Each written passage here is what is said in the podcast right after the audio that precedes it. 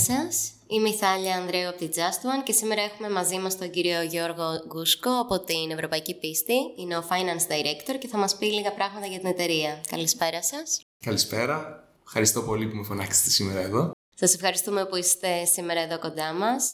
Θέλουμε να μας πείτε το νέο πλάνο της Ευρωπαϊκής Πίστης, να γνωρίσουμε λίγο περισσότερο την εταιρεία αυτή και για όσους δεν τη γνωρίζουν. Θέλετε να μας πείτε λίγα λόγια για την Ευρωπαϊκή Πίστη, την ασφαλιστική εταιρεία; Για όσους δεν την ξέρουν, η Ευρωπαϊκή Πίστη είναι μια μεικτή ασφαλιστική εταιρεία. Πρακτικά σημαίνει ότι ασχολείται τόσο στον κλάδο ζημιών, όσο και με τον κλάδο ζωής και υγείας. Α πούμε, είναι περίπου 45 χρόνια η λειτουργία της ε, σε αυτόν τον τόπο, σε αυτή τη χώρα, ε, από το 1977 είναι εισηγμένη προς το παρόν στο χρηματιστήριο ε, Αθηνών. Αριθμεί το προσωπικό της περίπου 450 άτομα και έχει περίπου 5.500 συνεργάτες. Αυτή τη στιγμή που μιλάμε με στοιχεία του 2021 είναι η πέμπτη μεγαλύτερη ασφαλιστική εταιρεία στην Ελλάδα και έχει μια συνεχή κερδοφορία της τάξης των 26 ε, εκατομμυρίων ευρώ, ενώ ο κύκλος εργασιών κυμαίνεται πάνω από τα 230 εκατομμύρια. Τέλεια. Σε ποιο είδους ασφάλειες εξειδικεύεται, ενώντας ποια αποφέρει το μεγαλύτερο κέρδος; Αυτή τη στιγμή η Ευρωπαϊκή Πίστη παρέχει όλα τα είδη των ασφαλιστικών ε, και αντασφαλιστικών καλύψεων, με εξαίρεση βέβαια τους ε, κλάδους των ε, πιστώσεων και εγγυήσεων. Όπως προαναφέρθηκε παραπάνω, ο κύκλος εργασιών της εταιρείας είναι κοντά στα 230 εκατομμύρια και τα τελευταία χρόνια παρατηρούμε μια έντονη έτσι ζήτηση τόσο στον κλάδο ζωής, ατομικών αλλά και ομαδικών, δηλαδή πολλές εταιρείες πλέον αποφασίζουν να στραφούν στην ομαδική ασφάλιση για τα στελέχη τους. Και απ' την άλλη, βέβαια, αυτή τη στιγμή η εταιρεία, ο, ο νούμερο ένα ας πούμε, κύκλος εργασιών, έρχεται από τον κλάδο αυτοκινήτου.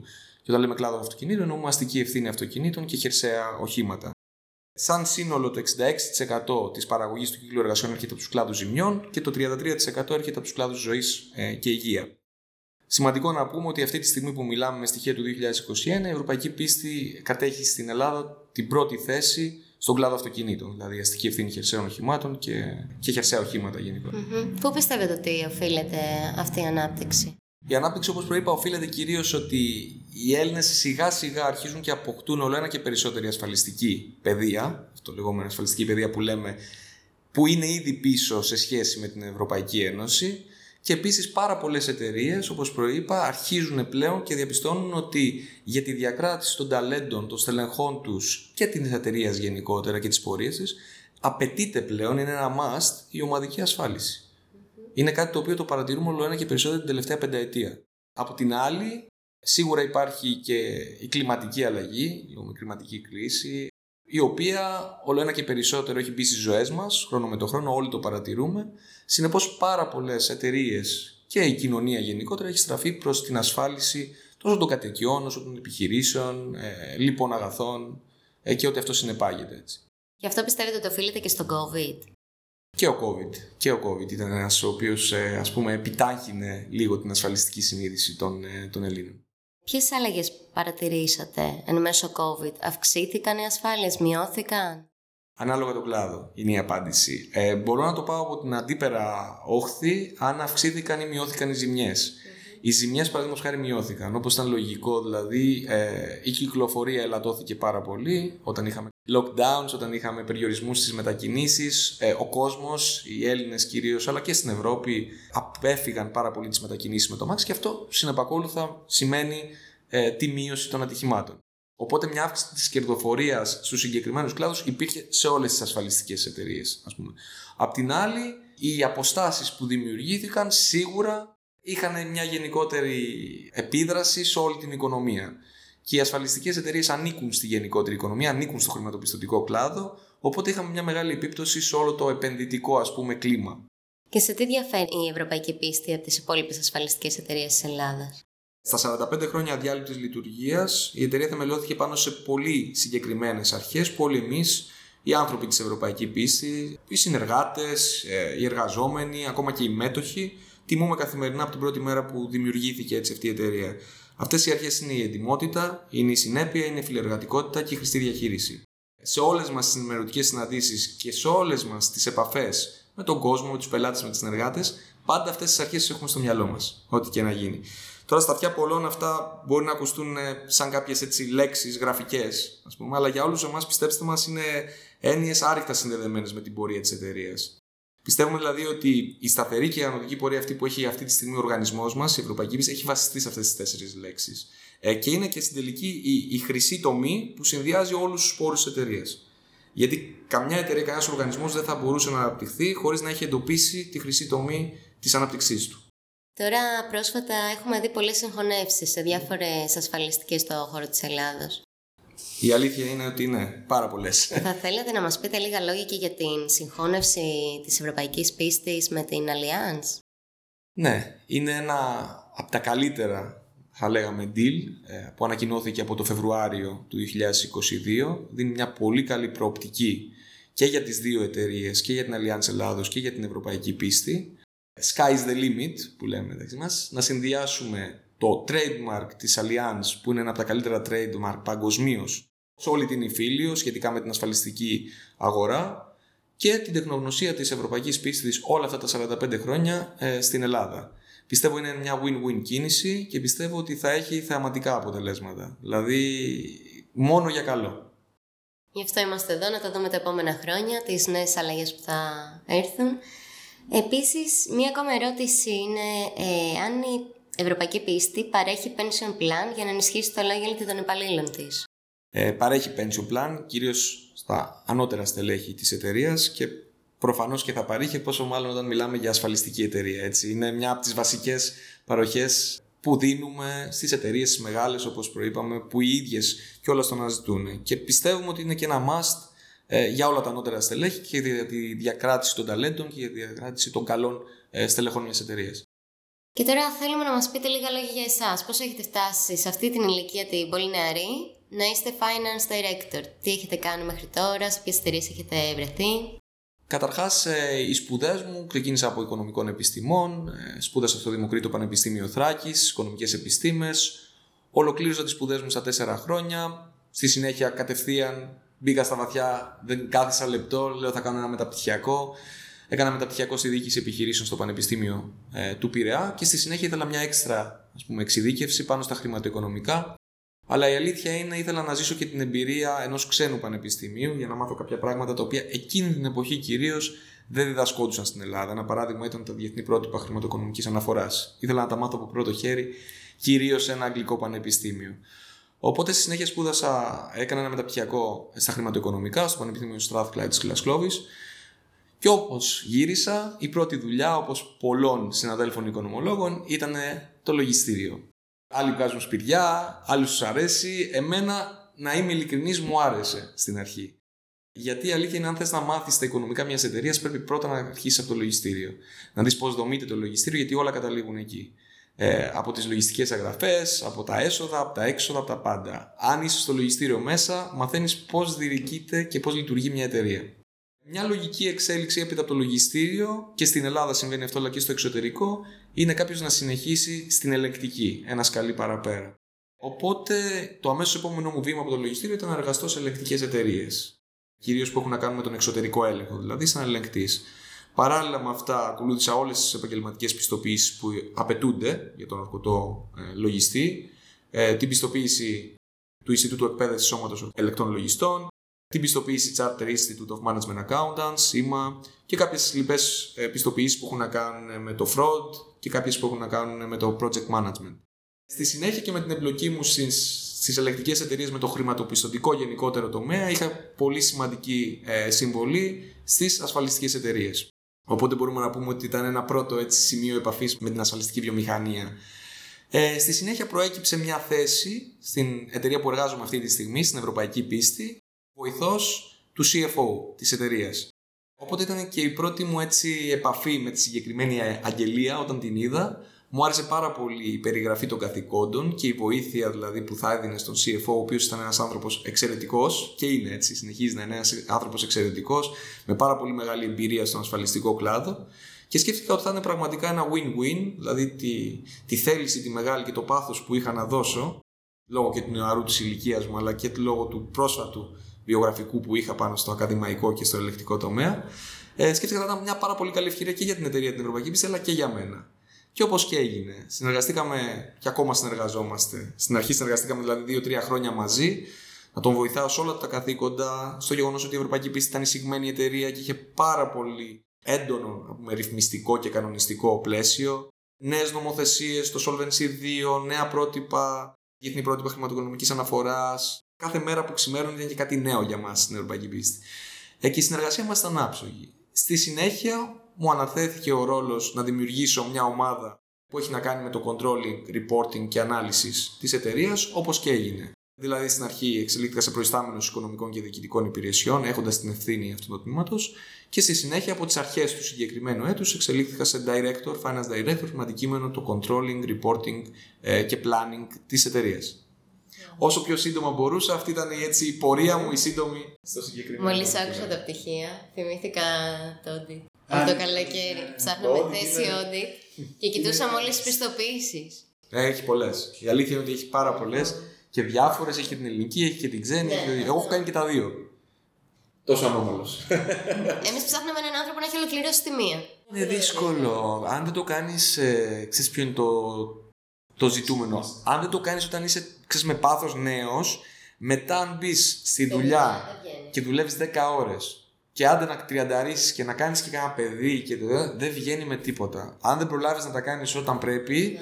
μετά σε παίρνει από κάτω. Και πολλοί τα παρατάνε. Δηλαδή έχει ποσοστό αποτυχίας 80% που το κάνουν και μετά τα παρατάνε. Έχουν παρατήσει για 5-6 μαθήματα. Ναι, ναι, ναι, ναι. Και μετά, αν αφήσεις και έναν αφήσεις, μετά δεν ξαναμπαίνεις στη λογική. Πόσο, 14 ενότητες δεν το ξέρω. έχει απαλλαγές, τρεις απαλλαγές, 11. Ναι, 11, 10, 10, 11 μαθήματα είναι.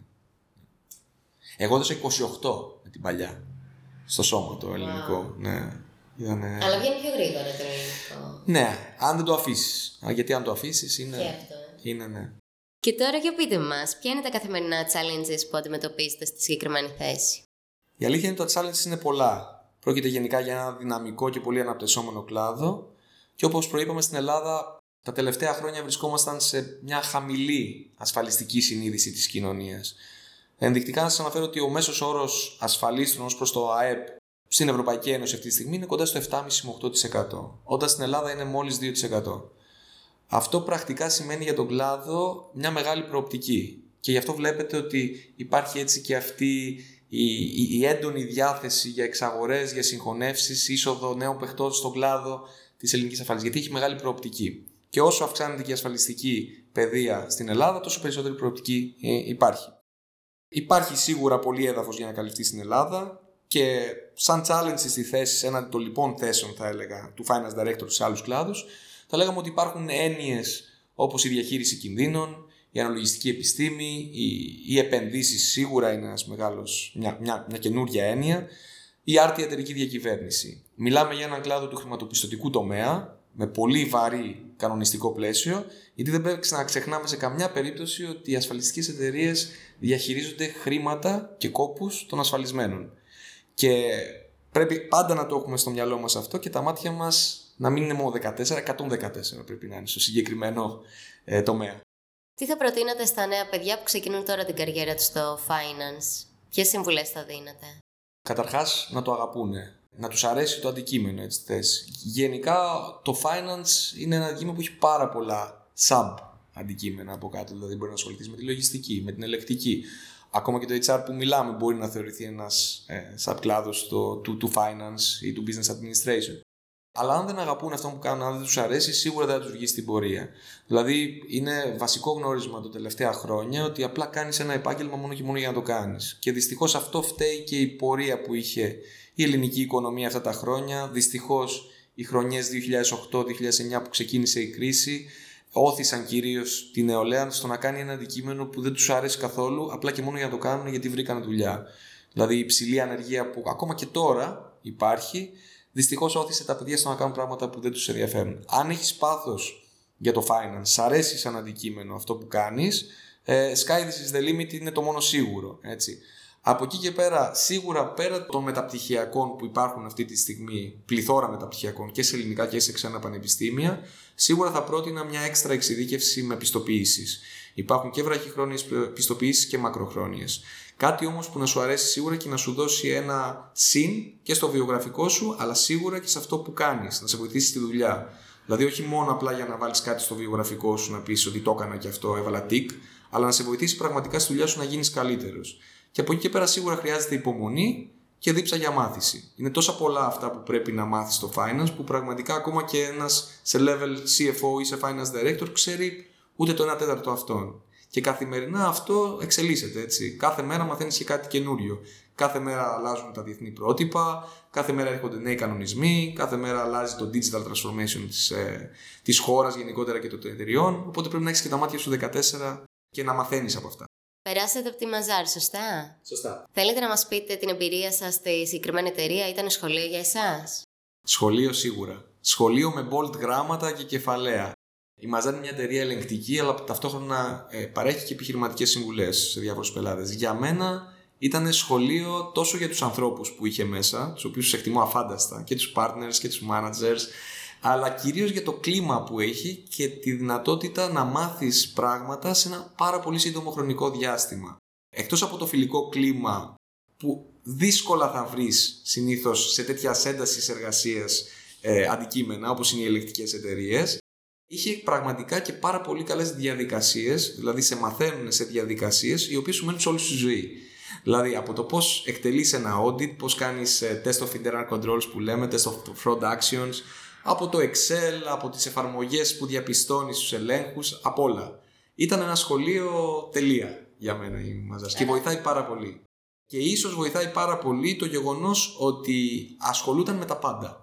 Δηλαδή και με ε, tax audit και με external audit και με business plan και με business review, με the due diligence, με όλα. Δεν υπήρχαν δηλαδή κατηγοριοποιήσεις ότι ε, σήμερα θα κάνεις μόνο εξωτερικό έλεγχο, σήμερα θα δεις μόνο ένα συγκεκριμένο κύκλωμα, ας πούμε τα πάγια ή σήμερα θα δεις μόνο τα αποθέματα. Ήταν διατεθειμένοι να σου δείξουν τα πάντα. Και με φιλικό περιβάλλον και με εκπαίδευση και με τα πάντα. Οπότε ήταν σαν δεύτερο μεταπτυχιακό για εσάς. Και ακόμα περισσότερο. Και ακόμα περισσότερο. Άρα φαντάζομαι ήταν δύσκολη αποχώρηση και. Ναι, πολύ. Πολύ, πραγματικά. Αλλά είμαι της άποψης ότι Όπως προείπα ότι αν κάτι δεν το αγαπάς και τόσο πολύ και αγαπάς κάτι άλλο, καλό να το αφήνεις. Δηλαδή η αλήθεια είναι ότι και εγώ η αλήθεια είναι την ελεκτική την είδα πιο πολύ σαν σχολείο. Ότι πρέπει να το δω το συγκεκριμένο, να αποκτήσεις εμπειρία πάνω στον τομέα της ελεκτικής, να δεις πώς δομείται η εταιρεία, πώς ελέγχουμε μια εταιρεία, τις οικονομικές καταστάσεις και όλα αυτά. Και ενώ ήταν πραγματικά εκπληκτικό το κλίμα, στεναχωρήθηκα πάρα πολύ που έφυγα τη Μαζάρ, ακολούθησα σίγουρα αυτό που αγαπούσα έτσι πιο πολύ. Σε ποιους άλλους κλάδους θα βλέπατε τον εαυτό σας, αν δεν είχατε εξελιχθεί στον ασφαλιστικό; Ειλικρινά δεν ξέρω. Ε, η αλήθεια είναι ότι το αντικείμενο του finance πάει παντού, είναι λίγο πολύ το ίδιο και διαμορφώνεται ανάλογα με τον εκάστοτε κλάδο και γενικότερα το κανονιστικό πλαίσιο του κάθε κλάδου, πώς δραστηριοποιείται, τι πουλάει, ε, ποιος είναι ο στόχος και ποιο είναι το target γενικότερα ε, των πελατών. Ανέκαθεν βέβαια με συνέρφαζε λίγο παραπάνω το αντικείμενο της τεχνολογίας και η χρήση της τεχνολογίας στο να κάνει τις, ε, τις ζωές μας καλύτερες και την κοινωνία. Οπότε, σαν επόμενο step θα το σκεφτόσασταν; Ναι, μου αρέσει πάρα πολύ ο κλάδος γενικότερα της τεχνολογίας. Είναι κάτι το, το οποίο το παρακολουθώ κιόλας στην καθημερινή μου ζωή. Ποιο θεωρείτε το μεγαλύτερο επίτευγμά σας μέχρι σήμερα, Θα έλεγα το, το χτίσιμο, η δημιουργία δηλαδή ενός division, μιας διεύθυνσης ε, controlling, reporting και planning από το μηδέν. Σε συνδυασμό πάντα με τη χρήση της τεχνολογίας, software τελευταίας τεχνολογίας, αυτοματοποίηση αναφορών και γενικότερα λεπτομερούς ε, πληροφόρησης. Το πρόβλημα αυτού του κλάδου, αυτής της εργασίας, και σίγουρα το έχουν εντοπίσει πάρα πολλοί συνάδελφοι, είναι ότι κυρίως οι συνάδελφοι ασχολούνται με το απλά να τελειώσουν και να ολοκληρώσουν ένα report, να συγκεντρώσουν και να το χτίσουν. Ε, υπάρχουν δηλαδή πάρα πολλές περιπτώσεις και εγώ ίδιος είχα πιάσει πάρα πολλές φορές τον εαυτό μου να το κάνει. Απλά να δώσεις όλη σου την ενέργεια και όλο σου το είναι στο να δημιουργήσεις το report και απλά να το στείλεις για να πιάσεις το deadline. Να κάνεις δηλαδή ένα tick the box χωρίς να χρειαστεί να το δεις, χωρίς να χρειαστεί να το αναλύσεις, χωρίς να προτείνεις ενέργειες και δράσεις. Αυτό είναι το, το λάθος, το νούμερο ένα λάθος. Ε, με τη χρήση της τεχνολογίας σήμερα πρέπει να αφιερώνεις λιγότερο χρόνο στο να φτιάχνεις την αναφορά, να συγκεντρώνεις δηλαδή τα reports, τα δεδομένα, να τα ενοποιείς σε μια κεντρική αναφορά και περισσότερο χρόνο να αφιερώνεις στο να προτείνεις ενέργειες και δράσεις προς την ανώτερη διοίκηση. Να παίρνει αποφάσεις, δηλαδή διοικητικές ενέργειες. Και αυτό είναι ένα λάθος που το κάνουν όλοι και ξαναλέω, έχω πιάσει και εγώ πολλές φορές τον εαυτό μου να το κάνει.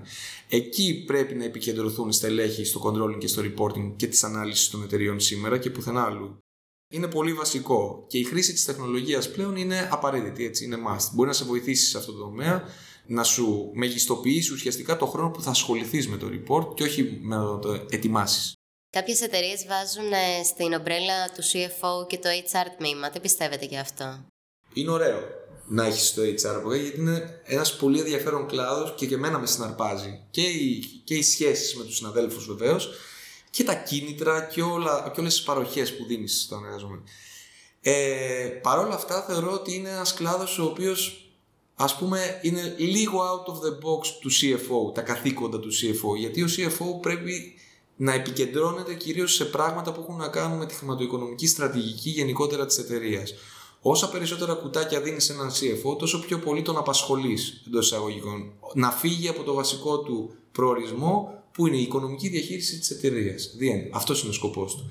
Έχω δει και εγώ πάρα πολλές φορές τον CFO να του δίνουν και καθήκοντα για το IT, ε, για το ψηφιακό μετασχηματισμό, που είναι μεν κοντά ε, στα αντικείμενά του, αλλά όσα περισσότερα του δίνεις, τόσο πιο πολύ τον απασχολείς. Και όταν δίνεις πολλά κουτάκια σε κάποιον, συνήθως δεν μπορεί να είναι σε όλα τέλειος. Δεν μπορεί να έχεις σε 20 κουτάκια και στα 20 τέλειο. Κάτι θα αφήσεις πίσω. Ήταν πάντα όνειρό να ασχοληθείτε με τα οικονομικά; Η αλήθεια είναι πως ναι. Δηλαδή από μικρός που θυμάμαι τον, ε, τον εαυτό μου είχα αυτό το μικρόβιο. Δηλαδή και διάβαζα εφημερίδες οικονομικές σχετικά με την εξέλιξη των εταιριών. Ε, η αλήθεια είναι ότι μεγάλωσα και τα 90s που ήταν η έξαρση του χρηματιστηρίου τότε. Βέβαια μετά ήρθε το 99 και τα σκότωσε όλα αυτά. Ε, αλλά είχα έτσι το μικρόβιο. Δηλαδή και με τον πατέρα μου παρακολουθούσαμε την εικόνα των μετοχών, ποιες εταιρείες προοδεύουν, ποιες όχι. Ε, και τις οικονομικές καταστάσεις τότε που δημοσιευόντουσαν ακόμα σε, σε οικονομικές εφημερίδες δηλαδή.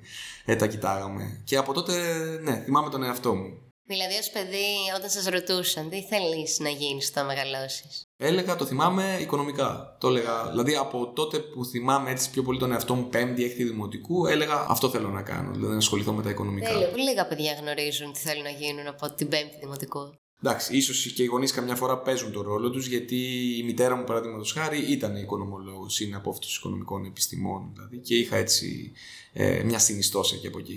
Τέλεια. Υπάρχει χρόνος όμως για χόμπις και προσωπική ζωή όταν ένας άνθρωπος είναι 33. 35 σε, σε ένα μισή μήνα. OK, okay, χρόνια πολλά. 35 χρονών, finance director. Υπάρχει ελεύθερος χρόνος; Πάντα θα υπάρχει χρόνος, αρκεί να υπάρχει θέληση. Όταν θέλεις και επιδιώκεις να έχεις προσωπικό χρόνο, φίλους, ε, ζωή, γενικότερα και χόμπι, πάντα θα υπάρχει χρόνος προσωπική μου άποψη είναι ότι αν δεν έχεις προσωπικό χρόνο, δηλαδή χόμπι και όλα αυτά, δεν θα είσαι αποδοτικός ούτε στην εταιρεία σου, αλλά ούτε και στην προσωπική σου ζωή. Και ότι αυτό συνεπάγεται. Οι φίλοι, τα χόμπι, ο προσωπικός χρόνος ε, είναι κυριολεκτικά το γέμισμα των μπαταριών που έχεις. Δηλαδή, σου γεμίζουν καθημερινά τις μπαταρίες όταν τους βλέπεις, όταν ασχολείσαι με κάτι που πραγματικά θέλεις στον ελεύθερο σου χρόνο, στα χόμπι σου. Και είναι επίσης και η επαφή σου με την πραγματικότητα. Δηλαδή, τι κάνει η κοινωνία, πώς είναι οι φίλοι σου, πώς είναι η οικογένειά σου. Δηλαδή, σου δίνει μια επαφή με την πραγματικότητα την οποία δεν έχεις στο 100% όταν είσαι στο εργασιακό περιβάλλον και μόνο. Όταν είσαι δηλαδή ένας εργασιομανής που είσαι από το πρωί μέχρι το βράδυ στο, ε, στο γραφείο. Από τον προσωπικό σου χρόνο και τη συνύπαρξη με την κοινωνία και τους ανθρώπους μπορούν σίγουρα να σου έρθουν φανταστικές ιδέες και ταυτόχρονα και λύσεις σε διάφορα προβλήματα και στην εργασία. Εννοώ. Και ποια χόμπι έχετε, δώστε μας κάποια ιδέα. Γιατί τώρα είναι Οκτώβρης, μπορούμε να ξεκινήσουμε κι εμείς. Μ' αρέσει πάρα πολύ το τέννις, παίζω πάρα πολλά χρόνια πριν γίνει της μόδας με το τσιτσιπάκι, τη σάκαρη και γεμίσουν τα τέννις κλαμπ, όταν τα τέννις κλαμπ ήταν άδεια. Ε, από τότε έχω ξεκινήσει να πάω. Με την καλή πορεία που έχει κάνει και ο Στέφανος και η Σάκαρη έχουν γεμίσει όλα τα τέννις κλαμπ σε, σε φάση που δεν βρίσκεις πλέον ε, χρόνους ε, για να, να κάνεις, νοικιάσεις. για να νοικιάσεις. Αλλά αν είσαι σε ένα επίπεδο από ένα σημείο και μετά, πας με τους φίλους σου, είναι ένα άθλημα που και γι' αυτό το επίλεξα κιόλας, που μπορείς να βρεις έναν φίλο σου, να κλείσεις ένα γήπεδο, να παίξεις ένα πάσα ώρα και στιγμή, χωρίς να χρειαστεί να, να γίνει ένα ολόκληρο ομαδικό άθλημα, να, να χρειάζεται να βρεις άλλους πέντε, άλλους έξι. Όπως Βρίσκεις στο ένα μπάσκετ. φίλο σου, όπως είναι και στο μπάσκετ ακριβώς. Βρίσκεις ένα φίλο σου, πας και παίζεις και κανονικά χαλαρώνεις, έτσι το θεωρώ εγώ πέρα. Βρίσκεις και το φίλο σου με την ευκαιρία, λέτε και τα νέα σας και ταυτόχρονα αθλήσει. Φανταστικά. Και ποιο είναι το μότο που σας εμπνέει για να συνεχίζετε; εδώ και πάρα πολλά χρόνια, από μικρή ηλικία, είναι πάντα να χαμογελάς. Και αν δεν το κάνεις για σένα, να το κάνεις για τα διπλανά σου πρόσωπα και για αυτούς που σε αγαπούν, που είναι τριγύρω σου. Ένα απλό χαμόγελο πάντα μπορεί να λύσει τα πάντα. Είτε αυτό έχει να κάνει με ένταση τη στιγμή στην εργασία, ε, σίγουρα διώχνει το άγχος, σίγουρα μπορεί να σε ηρεμήσει και σίγουρα δημιουργεί μια ευχάριστη ατμόσφαιρα. Έχετε απόλυτο δίκιο. Είναι κάτι που μας λείπει από τη σημερινή εποχή, που υπάρχει λίγο μιζέρια, αν θέλετε, στην κοινωνία μας. Δυστυχώς ναι. Και ενώ όλοι οι άνθρωποι θέλουν να χαμογελάσουν, πολλές φορές και οι ίδιοι πλέον το Φοβούνται, κρύβουν και νομίζω. φοβούνται. Ναι, σωστά, σωστά. Και τώρα που τελείωσε ο COVID φαινομενικά, ποιος είναι ο αγαπημένος σας προορισμό, Πού θα θέλατε να πάτε σε ένα break που πιθανόν έχετε από τη δουλειά σας; Ελλάδα ή εξωτερικό αντίστοιχα; Πήγα πέρσι στη Νέα Υόρκη και η αλήθεια είναι ότι μου άρεσε πάρα πολύ. Ενθουσιάστηκα πάρα πολύ. Ήταν ταξίδι ζωής. Γιατί κάθισα περίπου 9 μέρες. Γύρισα και τις διπλανές πολιτείες, δηλαδή το Atlantic City, το New Jersey, τη Φιλαδέλφια και όλα αυτά. Και μου άρεσε πάρα πολύ. Ενθουσιάστηκα πάρα πολύ με τα όλα και με τη ζωή έτσι. Και ήταν ένα ταξίδι. Το επόμενο μου ταξίδι ευελπιστώ να είναι προς την Ασία πλευρά. Γιατί μου αρέσουν πάρα πολύ να κάνω πράγματα, δηλαδή να κάνω ταξίδια τα οποία θα δω κάτι καινούριο, κάτι νέο, κάτι το οποίο δεν έχουμε ζήσει έτσι εδώ πέρα στην Ελλάδα ή στις διπλανές χώρες, στα Βαλκάνια και στην Ευρώπη. Κάτι το διαφορετικό δηλαδή. Και ιδανικά που θα θέλατε να μείνετε; Όχι, μου αρέσει πάρα πολύ η Ελλάδα. Δεν την Ωραία, αγαπάω, ναι. ναι. Μ' αρέσει πάρα πολύ. Πιστεύω ότι είμαστε ευλογημένοι που είμαστε σε αυτόν τον τόπο από την έννοια ότι και του ήλιου και των αποστάσεων και της θάλασσας και ακόμα και των ανθρώπων. Ποιο ταλέντο θα θέλατε να είχατε και για ποιο είστε ευγνώμων που διαθέτετε; Ευγνώμων είμαι στην ικανότητα να συνεργάζομαι και να δημιουργώ διαπροσωπικές σχέσεις ε, με τους πάντες. Ανεξαρτήτως ηλικίας, φίλου, ε, χάσματος γενεών, επίπεδου ιεραρχίας. Το θεωρώ πολύ σημαντικό, αν όχι το σημαντικότερο σε μια εργασία και γενικά και στην προσωπική ζωή γενικότερα. Γενικά έχω μια θετική ματιά προς κάθε τι, σε οτιδήποτε συμβαίνει και στην εργασία ξαναλέω αλλά και στην ε, προσωπική ζωή. Και αυτό προδιαθέτει και το συνομιλητή μου και τον διπλανό μου θετικά και πηγάζει ταυτόχρονα και εμπιστοσύνη. Οπότε θα έλεγα είμαι ευγνώμων σε αυτό. Σε αυτό το οποίο δεν ξέρω, χτίστηκε με την πορεία, χτίστηκε στα νεανικά χρόνια, στα φοιτητικά. Παρ' όλα αυτά το βγάζω καθημερινά. Η ύπαρξη δηλαδή ενός φιλικού και ευχάριστου κλίματος δημιουργεί σίγουρα εμπιστοσύνη. Στην τελική, σε μια εταιρεία, όπου και να είσαι, είσαι μια ομάδα σε αυτή την εταιρεία. Ε, και μια ομάδα που έχει και σκοπό και στόχο. Περνάς πάρα πολύ χρόνο με τα μέλη αυτής της ομάδας, ορισμένες φορές περισσότερο από ότι περνάς και στην προσωπική σου ζωή ή κοιμάσαι καμιά φορά.